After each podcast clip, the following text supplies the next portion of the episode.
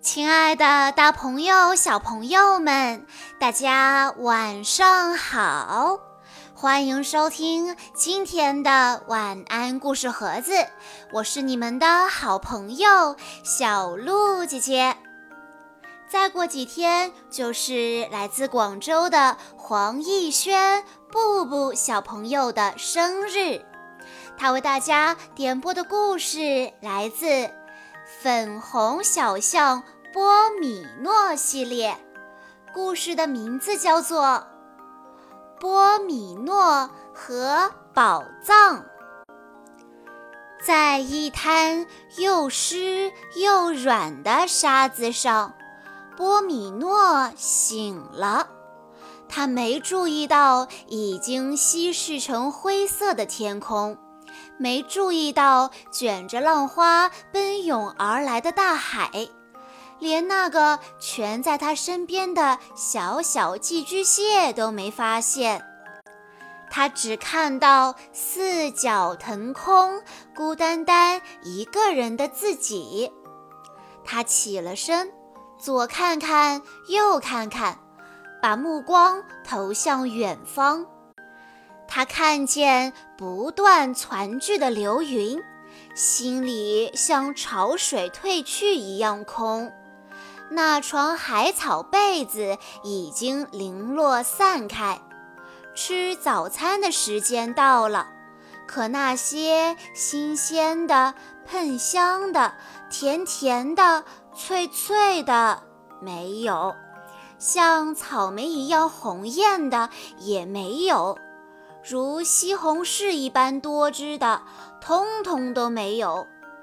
夜宿的小木屋外，太阳已经发射出无数条光线，海浪上铺满蛋黄一般金灿灿的光。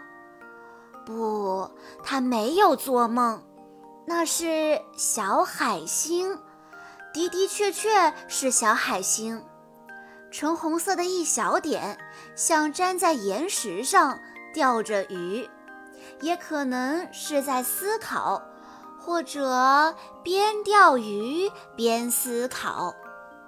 他的心砰砰直跳，脚步加快了三倍。像变魔术般，一溜烟跑到他身边。他用鼻子环着他，闭上眼睛，吐出一个温柔的字眼，温柔的像棉花、蚕茧、阳光和你。他报以微笑说：“你好啊。”转眼间，伦巴，Tango。恰恰恰，还有，宝贝宝贝，摇滚吧！小象和海星一起跳起了舞。转眼间，一片片云朵在头顶玩起了跳山羊。沙滩上到处都是宝贝，海草有一股点味，又不失鲜美。沙堡正等着大家去建造，这一天终于要开始了。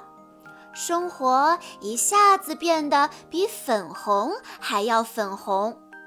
不知怎的，小海星坐了下来，头顶的花瓣收成一束。他说：“他有点想念。”他说：“他想一个人待一会儿。”他说：“他既需要狂欢，也需要孤单。”波米诺不明白，想不到说什么，于是什么也没说，静静地看着脚丫里的沙子全都变成了灰色。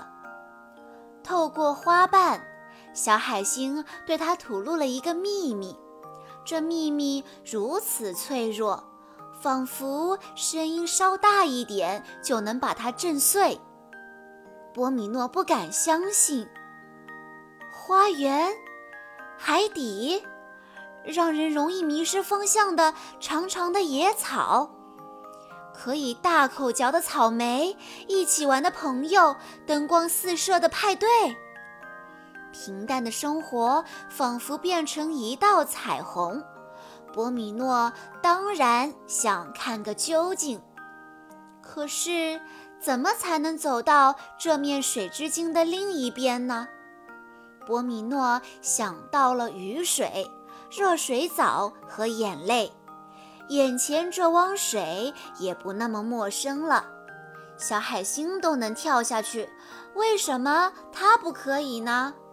更何况还能吃到草莓呢。当海水慢慢的浸没了腰、眼睛、耳朵和头顶，波米诺才发现，呈现在眼前的花园跟他自己那座完全不一样。草莓变成了海葵，野草变成了海藻，小伙伴们是游来游去的小鱼儿。他什么都想碰。想要深入探究这里的万事万物，可是咕嘟咕嘟咕嘟，这大海似乎深不见底，没辙了，只能游上去，留在海面。有些地方，就算最好的朋友也无法步步相随。哪怕一个叫波米诺，一个叫小海星，也许这也没什么大不了。翻个身，让肚皮朝上，眼前就又是一片蓝天了。那轮太阳依旧在熠熠闪光，甚至，甚至还缀着一颗星星。大中午的。怎么会有星星从天上掉下来了？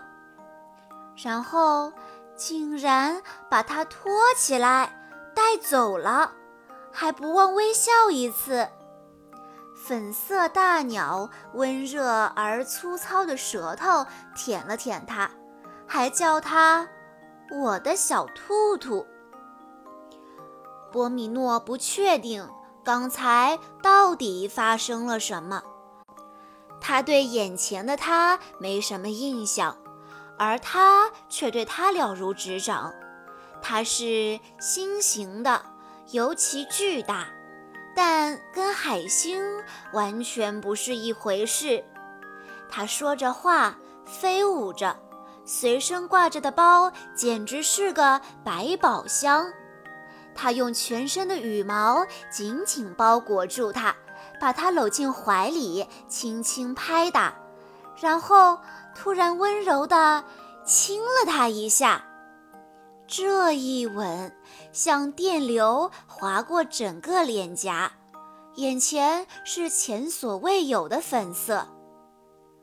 妈妈，米诺妈妈，孩子，我终于找到你了，我太幸福了。希望我没有离开太久，真的是有太多太多事情要张罗，时间过得太快了。这个巨大的粉红色的身影激动地说了好多话，他抱着波米诺，用巨大的鸟嘴轻啄他的耳后。天上的一颗星星，哦。米诺爸爸是这么说我的啊，你知道的，他总爱夸张，是他的眼睛里有光，跟我没关系。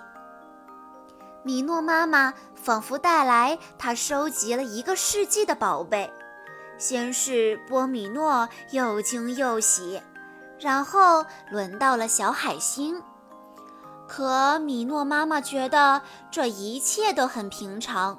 她好像什么都会，什么都懂。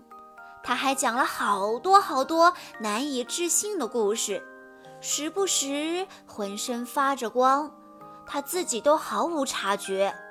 里里外外忙了一圈之后，大家才明白是要办一个派对。他对所有人宣布，这是为小海星准备的派对。冰罗的交响乐开始演奏，美味的小零食也分发到位。退潮后，大家都爬上沙滩开始跳舞。记住啦，每一刻都是独一无二的宝藏。我们每个人身上也都蕴藏着宝藏。留下这两句话，米诺妈妈重又飞上辽远的星空。波米诺有点不太明白妈妈的话，但他确信听到了最后一句。米诺妈妈说。要照顾好自己。波米诺忽然有股强烈的愿望，想一把搂住小海星，心贴着心，一起跳舞，把黑夜跳穿，一起大笑，听他说海底花园里见到的一切，跟他说自己在草莓花园里的生活。他们跳啊跳啊。跳到把一切烦恼都忘掉。此时此刻，每个人都怀揣着自己的宝藏，让不可思议的宝藏不断成长。波米诺是一只生活在花园里的粉红小象，它有着长长的鼻子，真的好长。有时候他自己都不知道该拿它怎么办才好。不过呢，波米诺很聪明，他总是能想到对付这些小烦恼的妙招。一点儿哲学家的思辨，再加上一点儿小调皮，加上一点儿小柔情，就得到了一个人见人爱的波米诺。